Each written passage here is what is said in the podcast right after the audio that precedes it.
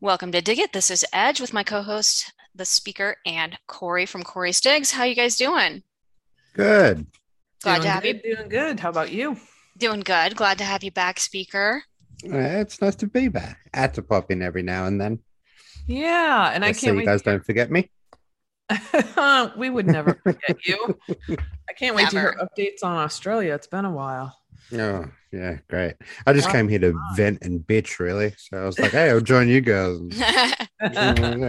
Lot, lots going on in Australia. Yeah, we definitely need to hear an update. And before we get started, I wanted to mention that last week we had uh, mentioned that Dr. Mercola was going to be joining us this week, and he had a scheduling conflict, and uh, he's going to be joining us next week. So, uh, but we are definitely glad to have you here this week, speaker, to share some important updates on Australia. So we're going to get into that. I'm filling in. I'm not a doctor, but I will. We're also going to have to talk about this whole monkeypox outbreak. Yep. as well as the World Health Assembly meeting this week and the World Economic Forum meeting this week. But I thought I would just hand it on over to you, speaker, um, since you know we're so glad to have you back. Let's hear all about what's going on lately in Australia. Um, yeah, so we had a federal election uh, last week, which was uh, the big thing here. It was coming for a while. Uh, so our two major parties are the coalition, which is the Australian Liberal Party. Now, our Australian Liberal Party is your Conservative Party. So let's let's clear that up. Okay. And our Labor Party is your Liberal Party. It's the best way I can kind of explain it. okay. Um, coalition got crushed, absolutely crushed. So uh, that is a Scott Morrison government, which we had. Now, I think there is uh, reasons why this happened. I, I had a feeling it was going to happen. Uh, one on the back that Scott Morrison wasn't a great leader. Um, for the coalition, like we've we've had some over the last year, but Scott Morrison kind of walked that tightrope. Um, he agreed with a lot of things that you know people didn't put him in there to agree with, and it it definitely disenfranchised a lot of voters. Now Anthony Albanese, who was the opposition party leader, who is now the prime minister, um, took seventy five seats rather quickly. The coalition only took fifty seven seats, but all in all, the big takeaway from this is a lot of people turning away from the major parties, which is good in a way. The, the the big winners here, and I hate to say it, but I have to say it, were the Greens and the Teal. Now, I don't know if you have the Teal terminology in your politics, do you? No. No. So the Teal um, are the independents. Okay. Uh, they're yeah, they're the teal branch. Now, the independents managed to take 10 seats in the lower house, which absolutely cut out a lot of liberal seats and cut out a lot of labor seats um, to to a degree. So the greens and the teals actually their boosted numbers were ridiculous. I mean, the greens saw boosts of two or three percent in every state.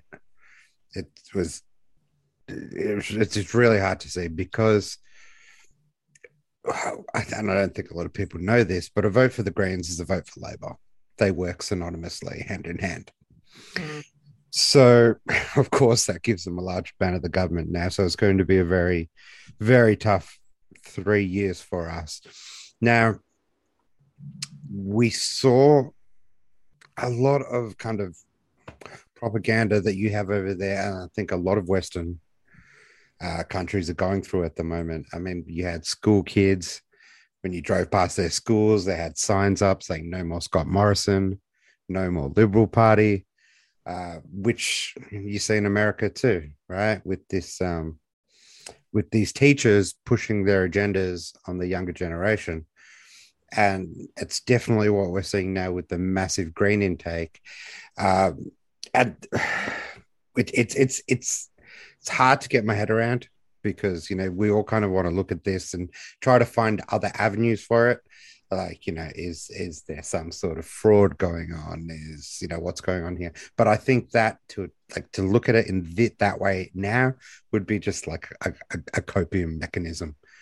Um, our elections are very secured compared to yours i guess i mean we need voter ids we get checked off a list it's all very mm. very like by the board do you say. guys use paper ballots or machines uh, we use paper ballots.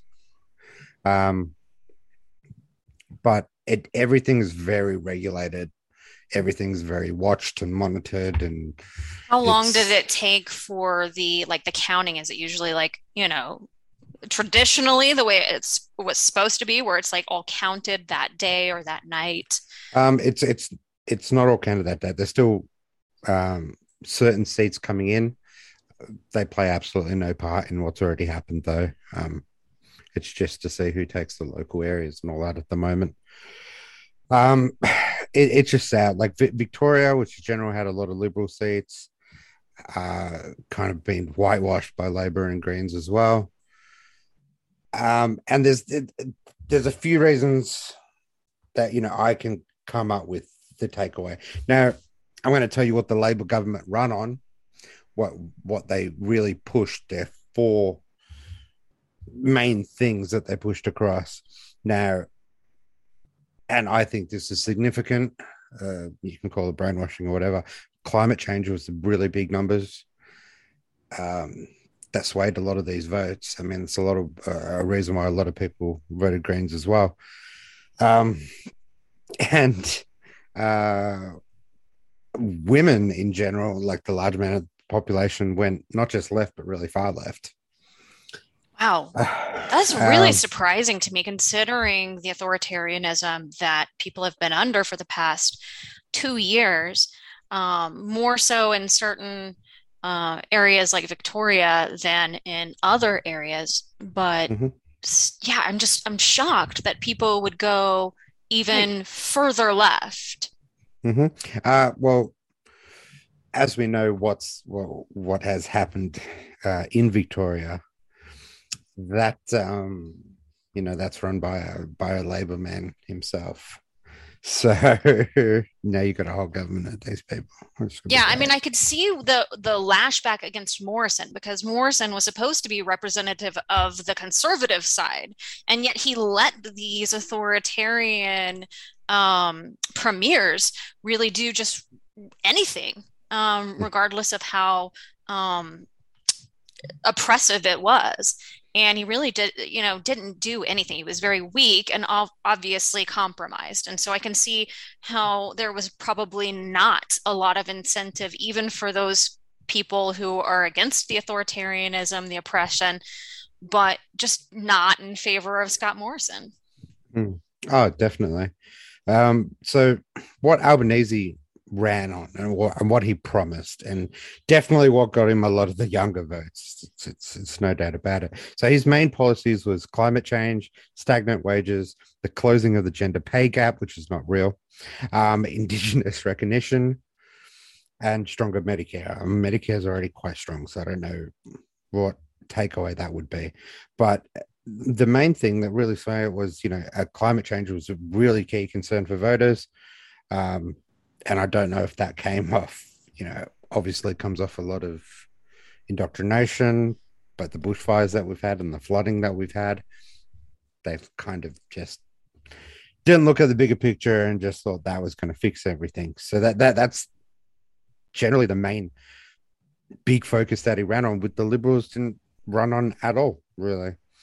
Um, Which you know, if they were looking at the big picture, I mean, coming off of the last two years and realizing how much of a scam everything was and how so many people were duped you know it's tough that to, to watch other people get duped again because you know we know how they're going to exploit this whole climate change thing for another so-called emergency that requires the imposition of more mandates and more lockdowns and more uh, restrictions and everything mm, else right? definitely higher inflation Absolutely. Which well, is and, and targeting the businesses to make changes to get in line.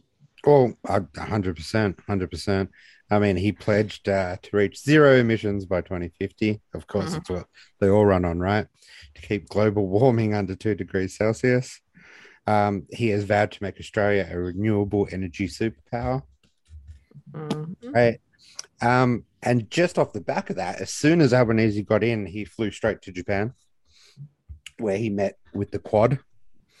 Uh, the Quad is uh, uh, organization which is being formed, which is between the US, Australia, India, and Japan, um, to tackle events happening in the Indo-Pacific. So, of course, America has to have ha- sand in that Mhm. um, definitely from what we're seeing by China and all that, and especially what Biden said the other week that if China was to invade Taiwan, that um, America would send troops, apparently, which they won't, even if China did.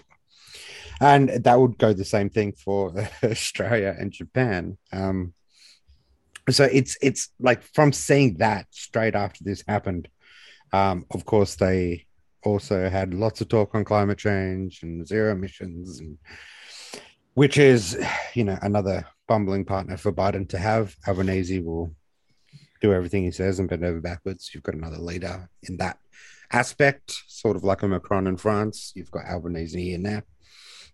Right. So, what is this going to mean for the general population? Higher gas prices, of course. Higher gas prices, higher inflation, Higher- house prices will rise.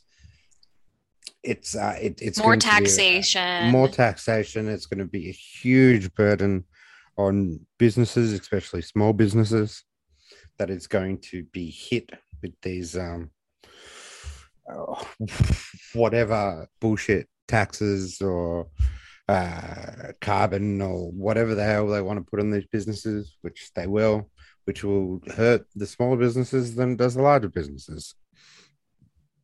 So this is uh, this is where we're at, and it's just the honest, uh, the honest picture of it. That so many Australians have gone really, really left on on on these policies, which is Wow. yeah, it's hard to grasp, but it's just that's the reality of it, right? And I don't. What are your term term limits? Is it uh, what is the term? It's five years or four years? Um, it's Australians a bit iffy. It, it's generally three to four years, but elections can get called randomly. It's quite weird. Mm. Hmm. Okay, all right. So we're But, looking. but it, it is generally those um, between those those limits. Yeah. So three years is kind of the minimum, and they they make a date to for a federal election after three years.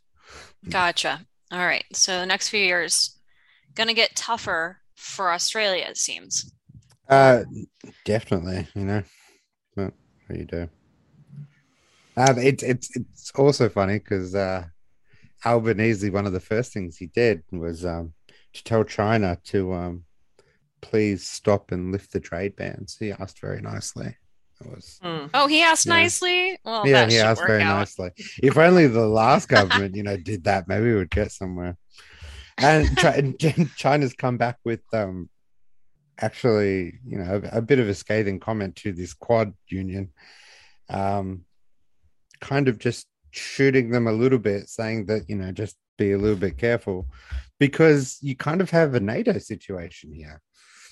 Do you know what I mean? It, it's the US going further into the Indo-Pacific, uh, trying to put their boots everywhere, um, trying to build alliances and coalitions, which these countries see as a threat.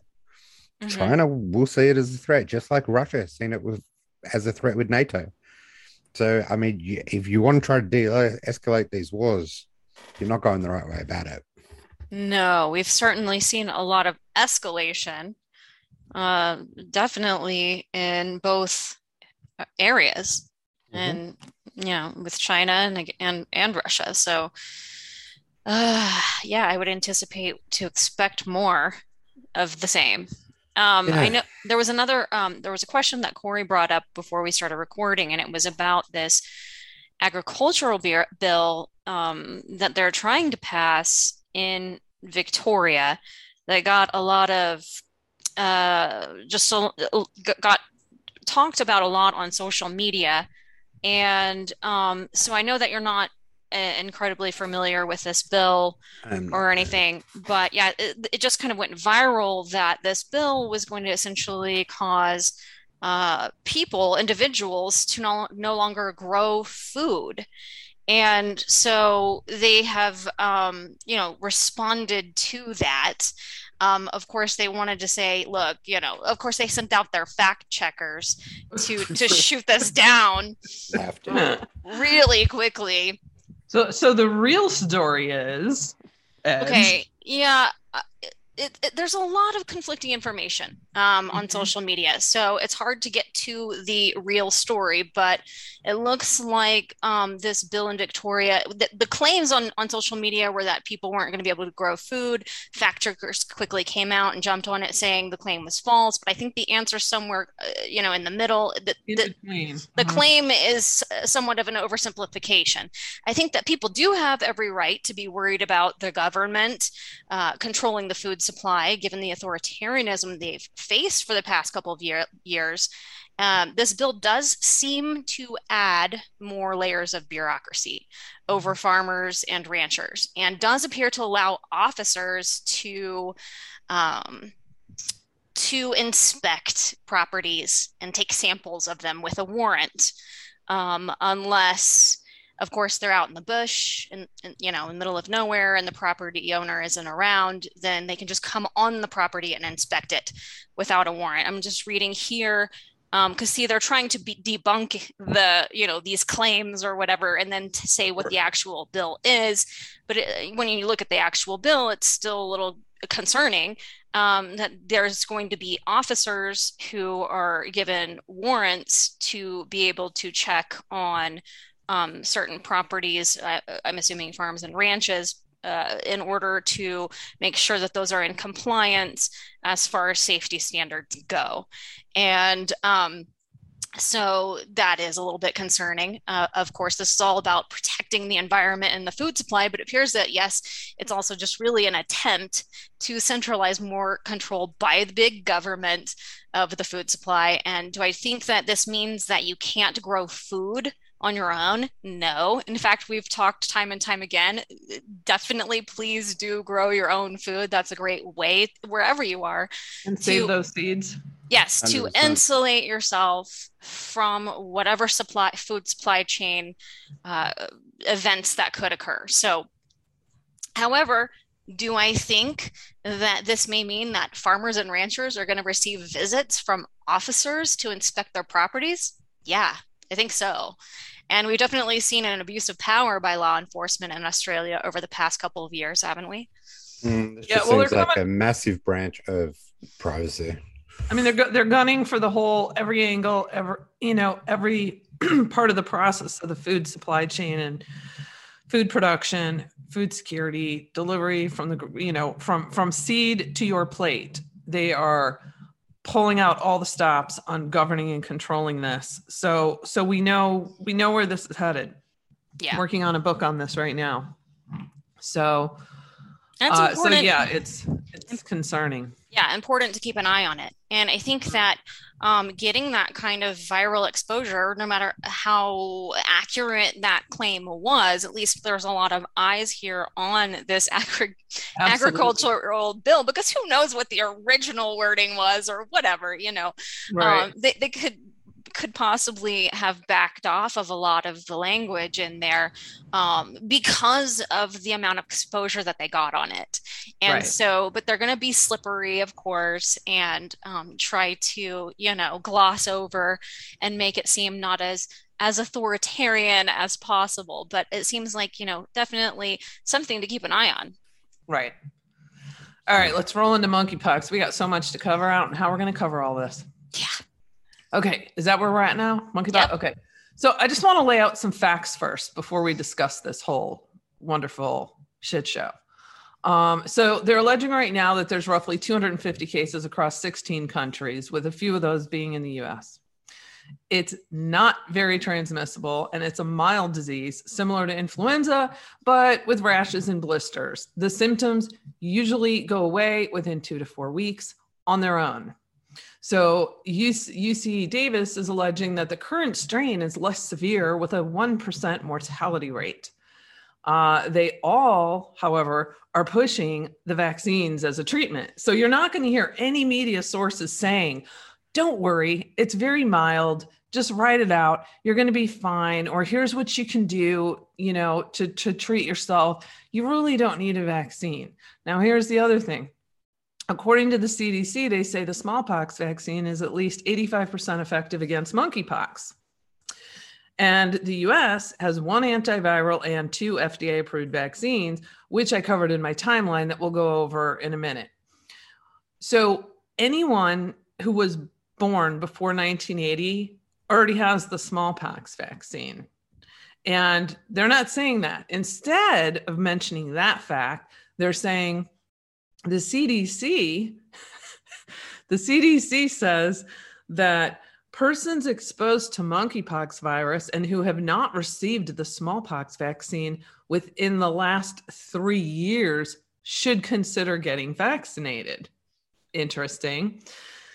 Then they go on to say the monkeypox is a serious disease. And this is this is the twist they always throw in and I always have to fact check them because it drives me nuts with their damn statistics. They lie consistently.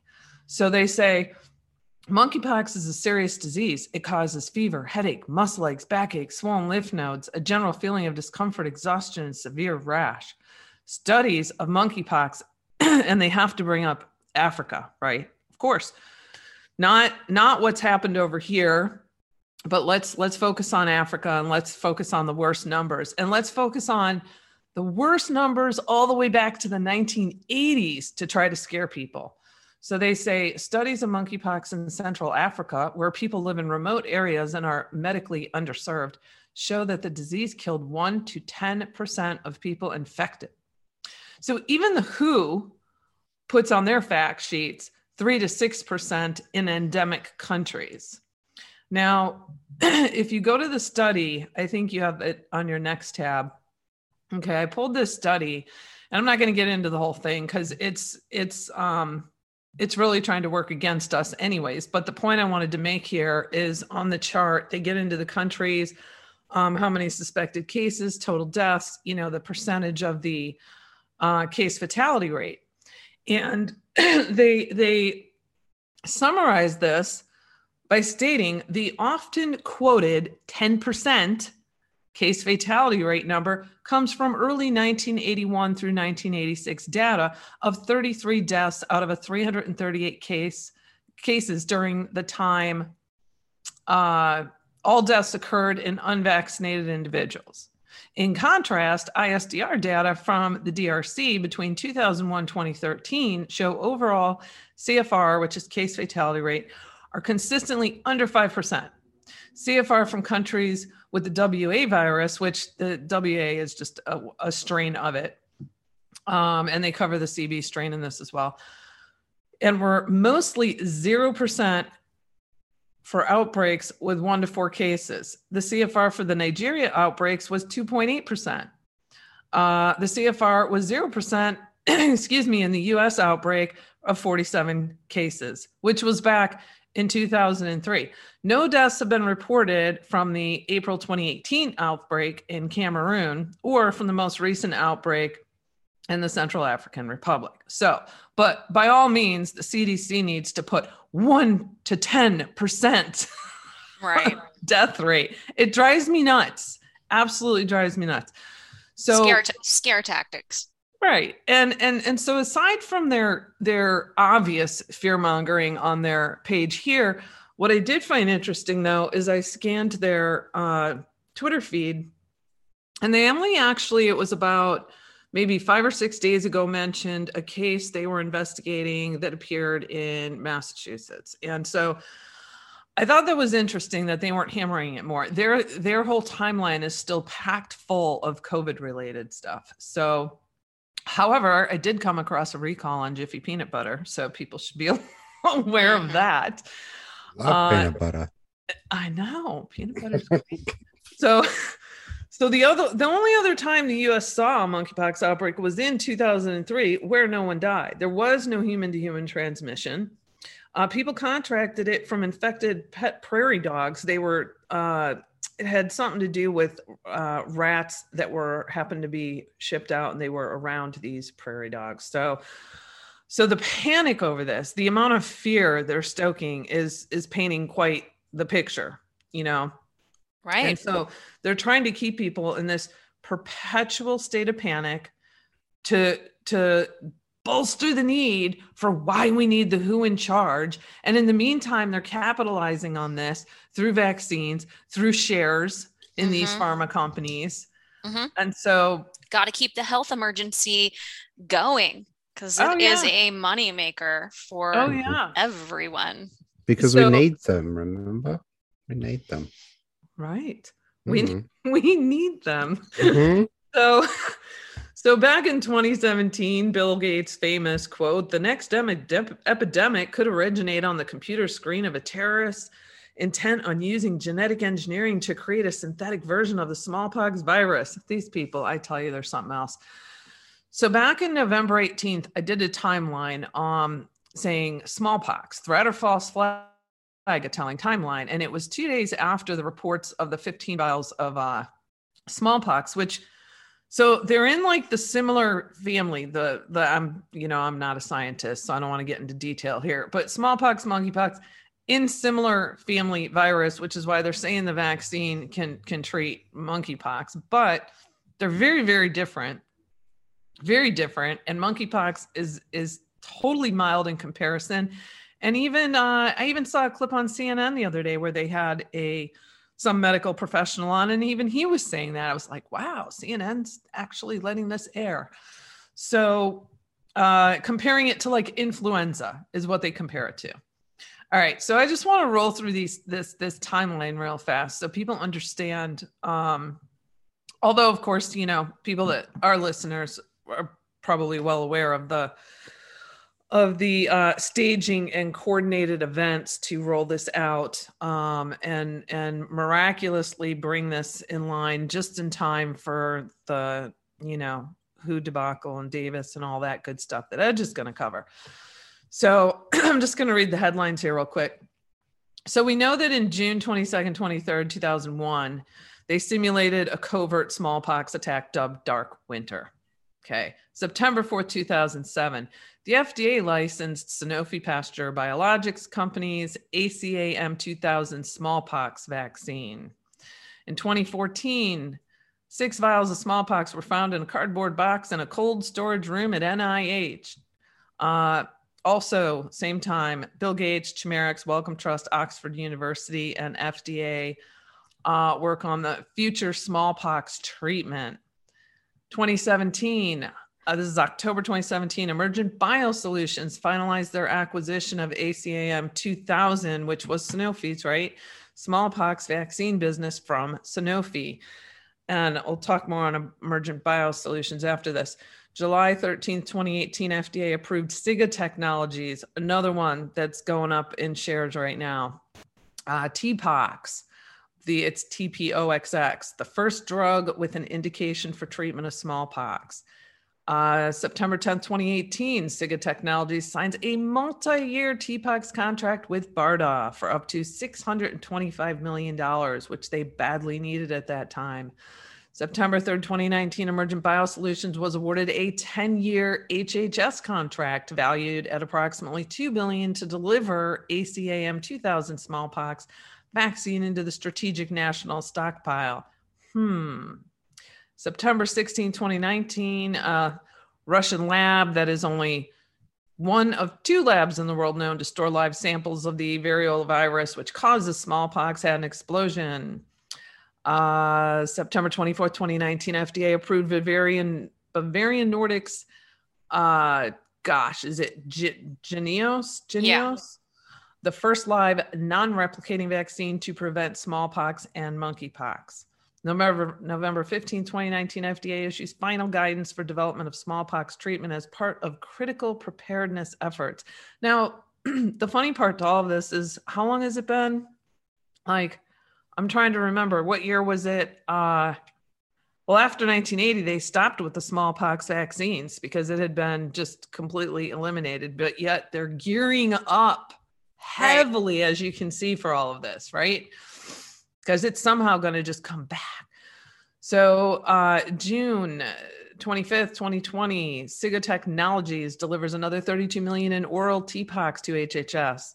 March 11th, uh, nah, that one's kind of irrelevant to this. Uh, June 4th, 2021, FDA approved first ever antiviral treatment for smallpox, Chimerix's Tembexa. Uh, that's the one I spoke about earlier with Bill Gates Wellcome Trust, that they funded this back in 2014. July 29, 2021, SIGA Technologies announced its collaboration with Oxford University to expand use of TPOXX to treat monkeypox in Central African Republic. So that was just last year. Uh, October 31st, 2021, Joe Biden signs executive order designation to exercise authority over the national defense stockpile. That's a whole thing I'm not going to get into. November 9th, 2021, Bill Gates again warns governments of a smallpox terror attack while requesting tens of billions for research and development.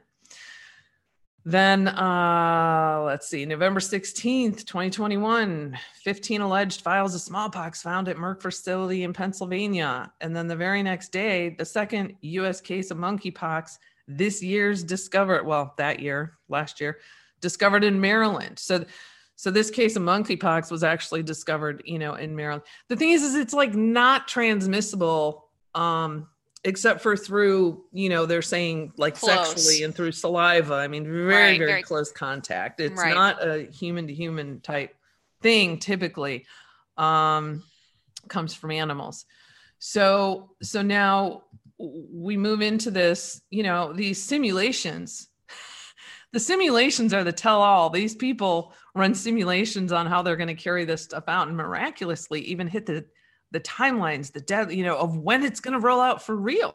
Wow, I know.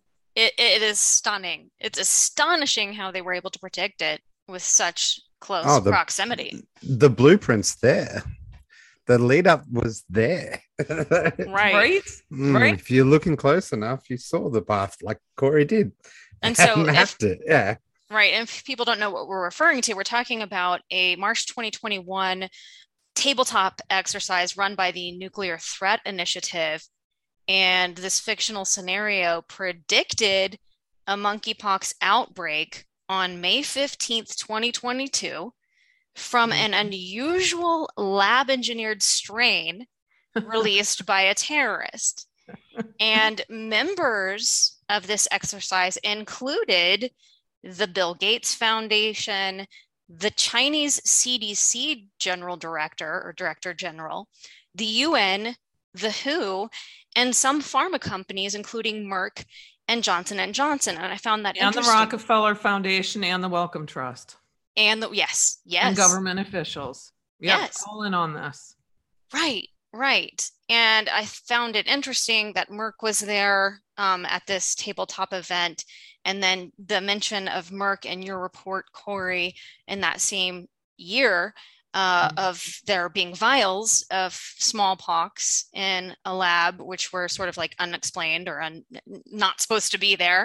Um, I, I, yeah, I, I personally think that that was um, to seed people's minds. I don't know that it ever even existed. Right. Personally, could but. could be, could be. Um, but yeah, this is really interesting this tabletop exercise that they ran and what's happening now. Um before and, you before you before you go into what's happening now though with the um i just wanted to i just wanted to go back to the emergent biosolutions real quick. Okay. Yeah with just just to give people that so so emergent biosolutions you know their shares climbed 12% last week and then SIGA climbed 17.1%. Um, Emergent Biosolutions has ties to the 2001 anthrax attacks and has had major quality control issues with the COVID jabs, which led to 400 million doses that they had to discard.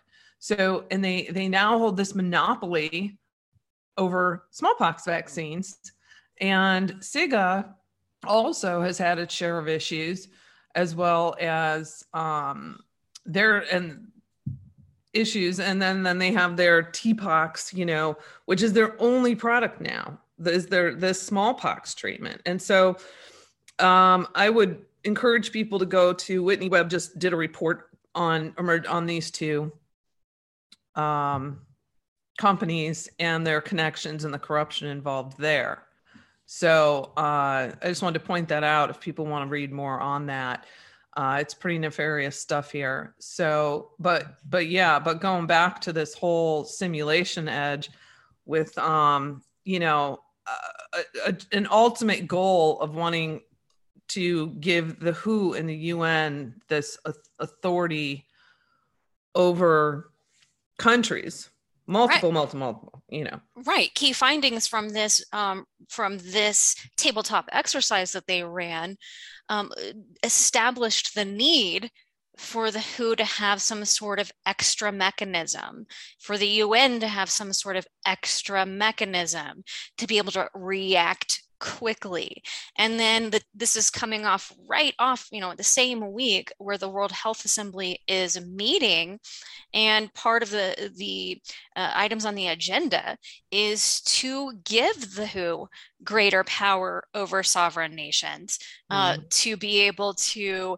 act quickly and uh, in the event of any kind of so-called emergency that they declare right Right, without any evidence. If they declare it, then that's it. Everybody locked down. Yes.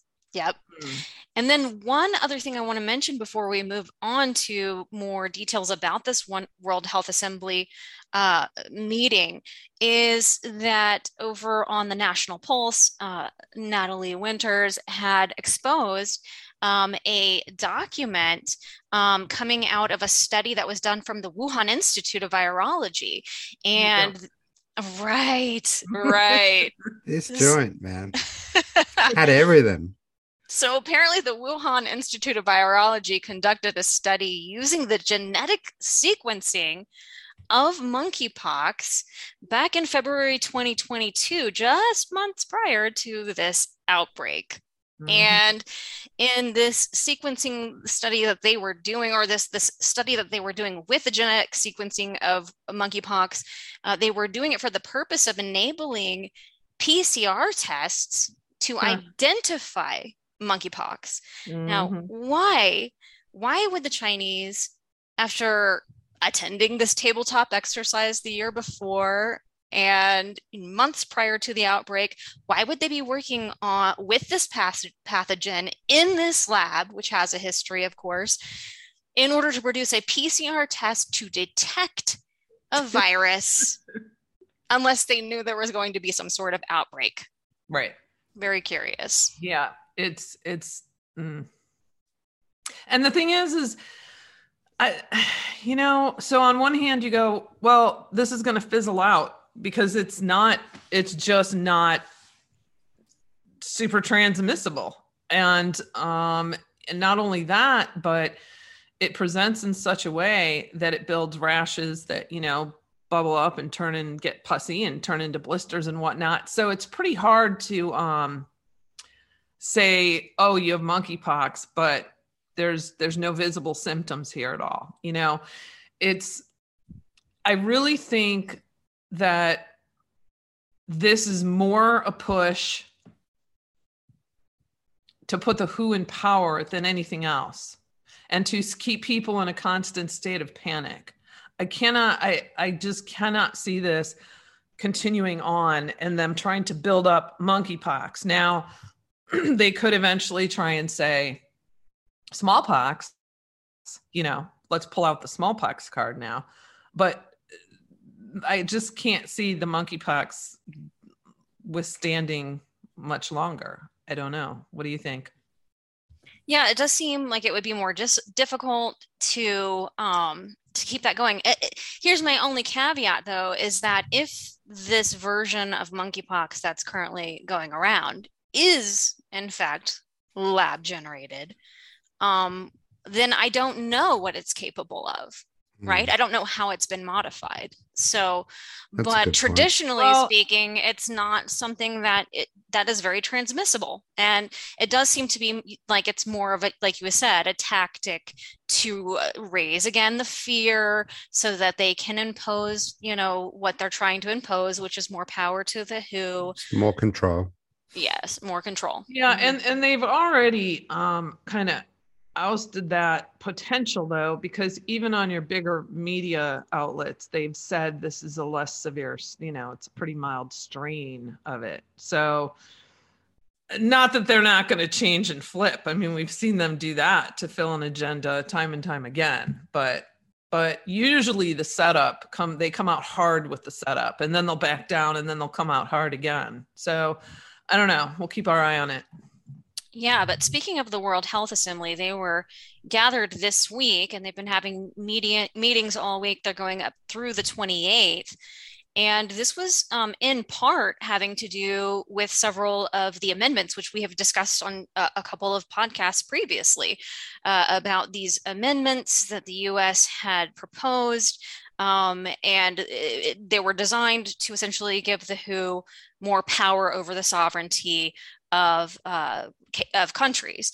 Um, but it looks like, and the good thing um, about this is that it looks like the public awareness and the public outrage over this power grab really did force their hand. And it appears as though um, 12 of the 13 amendments that were proposed um, have been taken off the table, meaning like they didn't even reach a consensus. And um, so they're not even bringing them up to a vote. Uh, the final. Yeah. For now, until for they sneak them in when it's more quiet, most likely.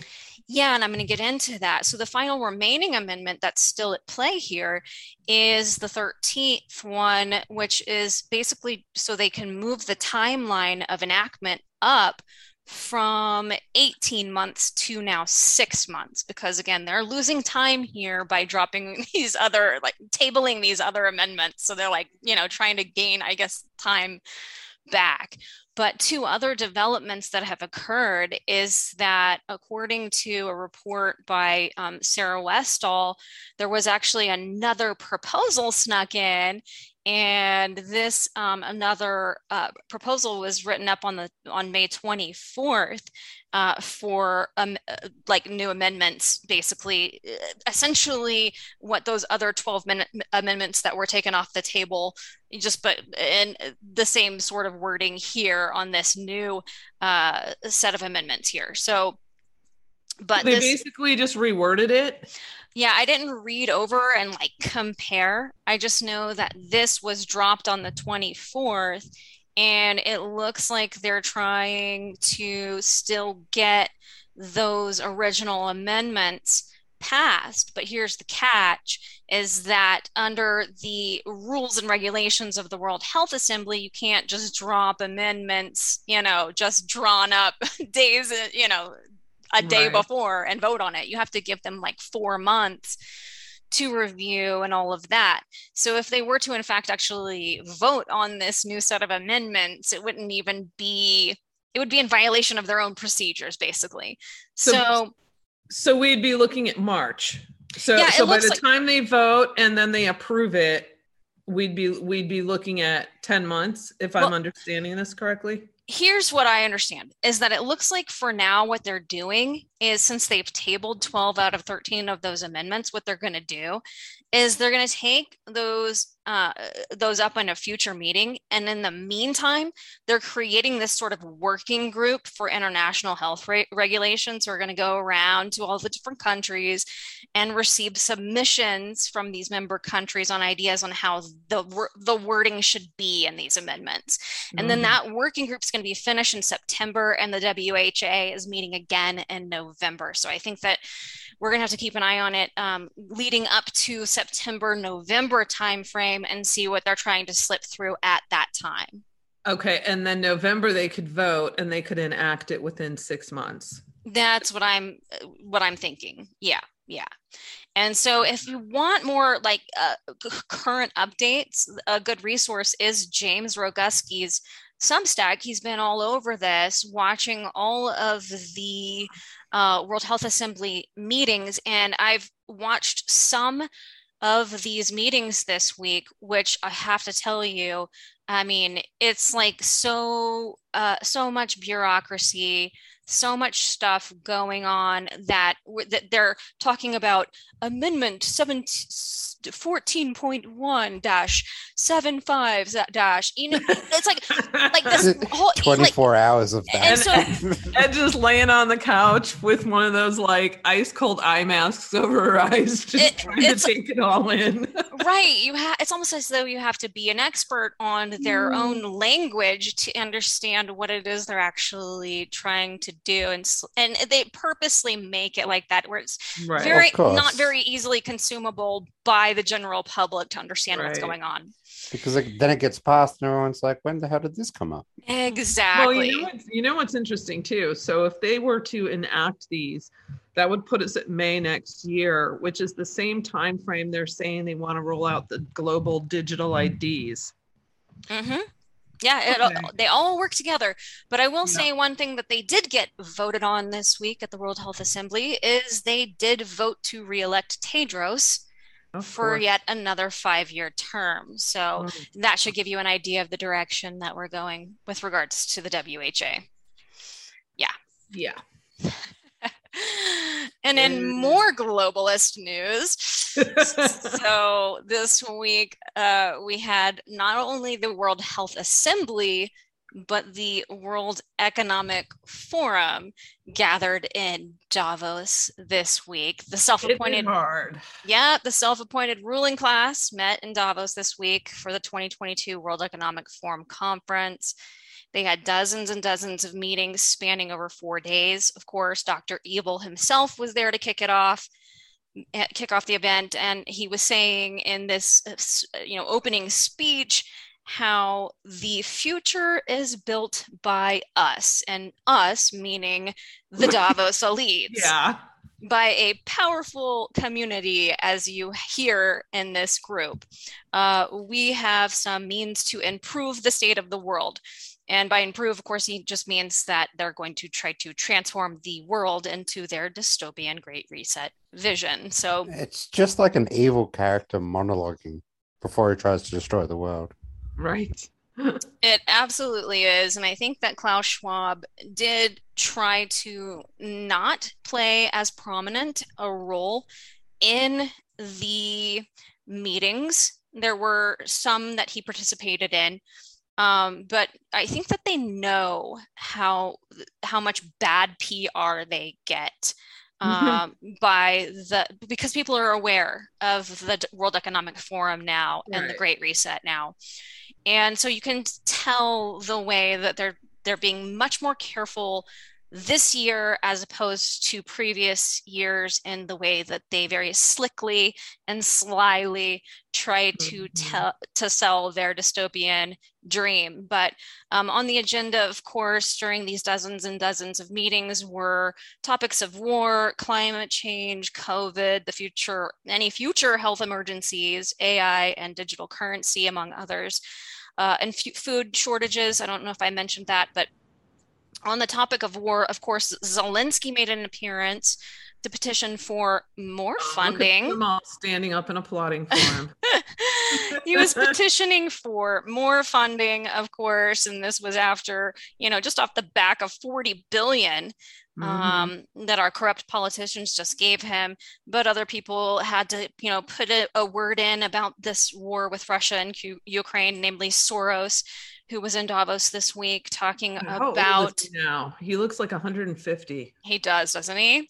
Yeah. Uh, yeah, talking about this Russia Ukraine conflict, the how vampire. it mm-hmm, how it may have been the beginning of a third world war and our civilization may not survive. He concluded that we have to defeat Putin as soon as possible, yada, yada, yada. So, a lot of warmongering among some key players in the Davos crowd this week, other than Henry Kissinger, who basically said in his uh, little presentation in, in, Davos this week uh, via uh, Zoom or whatever, um, he was saying that Ukraine should concede um, some territories to Russia. And so that actually made some headlines. People were pissed at Kissinger for saying that.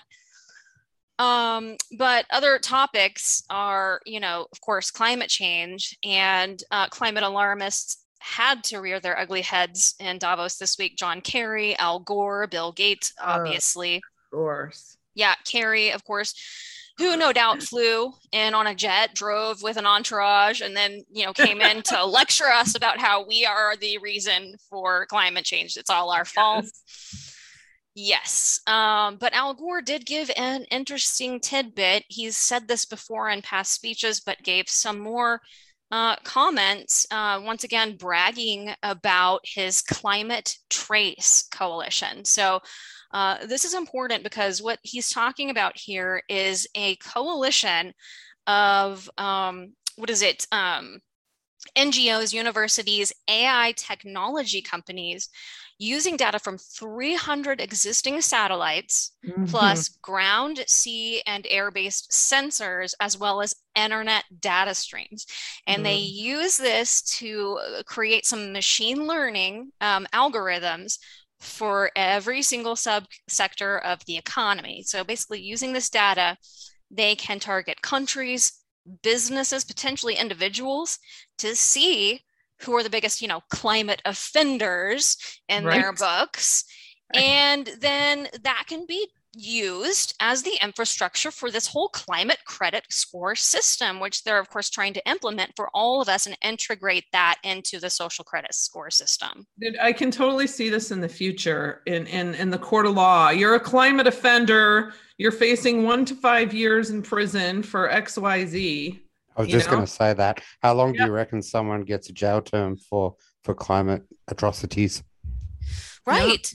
Right. Um, but I definitely think that it's going to lead to a way of controlling everything we buy, we eat, the way that we travel. Mm-hmm. It's going to impose more taxes, more restrictions, more uh, penalties based off of that. Right. Yeah. And another person who um, kind of backed up um, Al Gore's statement or added to that was the Alibaba, Alibaba Group president, Michael J. Evans, or I'm sorry, J. Michael Evans. And he was talking about and boasting about their development of an individual carbon footprint tracker which is basically tracking and monitoring everything you buy, everything you eat, where and how you travel, etc. And of course, that's sold to these climate activists who he's speaking to at Davos as a way to monitor your own carbon footprint. Isn't that great? Oh, but yes. But this kind of tracking and tracing in the hands of governments is exactly the problem. I mean, they want to use this kind of information to build that social and climate credit system that we're warning about yep. and the very things that we buy, eat, and our and our freedom of movement. These people, man, I'm telling you what, there are things I just can't say in here. I'm just telling you what.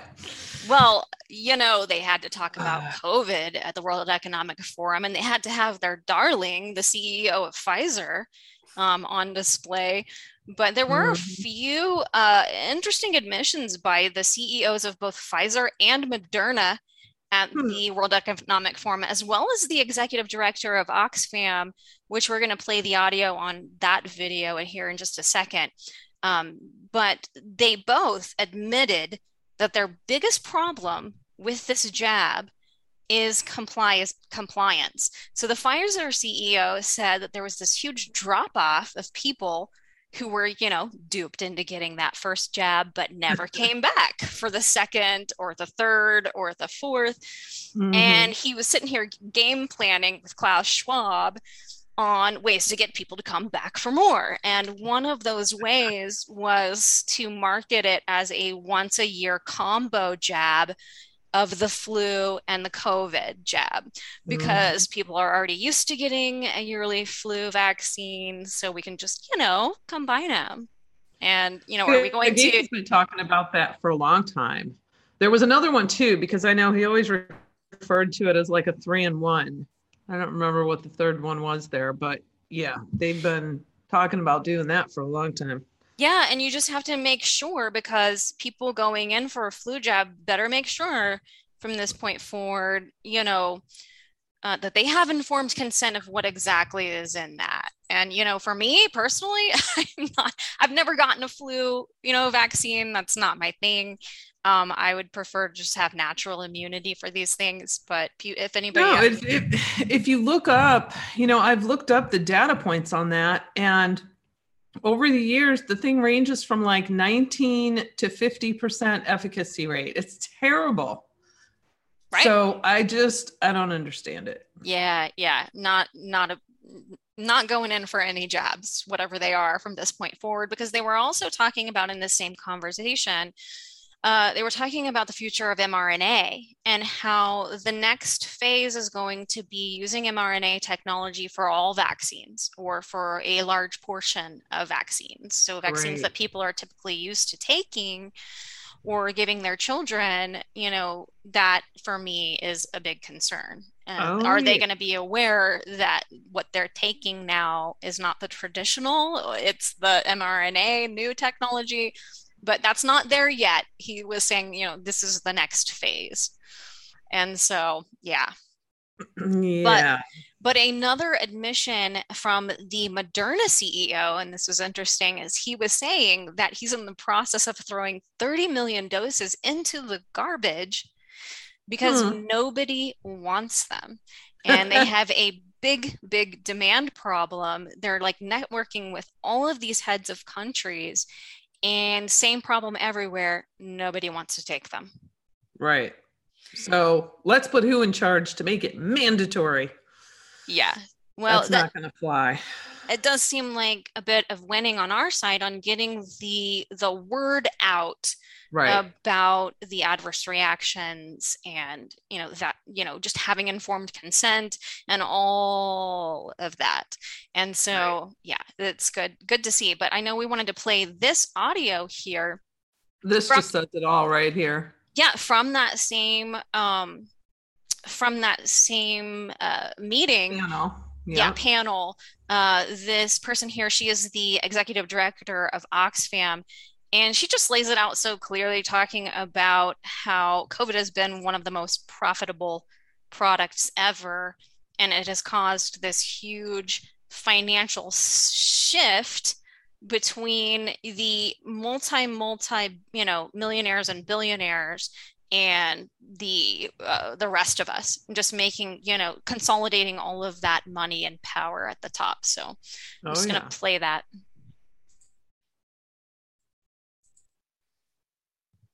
rise in billionaires has been you know, unprecedented during the pandemic, and there's been several sectors where that has been mostly concentrated. And one is, in fact, the pharma sector, because COVID has been one of the most um, profitable products ever. So that's um, uh, one point to discuss, in, and our report out today is called Profiting from Pain, how um, th- those delays in, in making this technology available and um, really having people vaccinated early has contributed to that.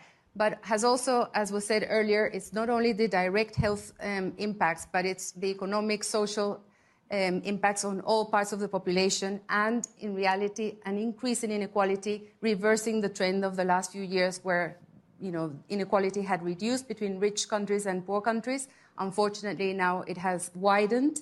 And, and the, the statistic we're saying is every 30 hours, um, a new billionaire was minted during the pandemic. Well, she's not going to get hours. invited back. What's that? She's not going to get invited back. Yeah, right. well, I sh- I should say that she goes on to say in a later panel talking about global taxation.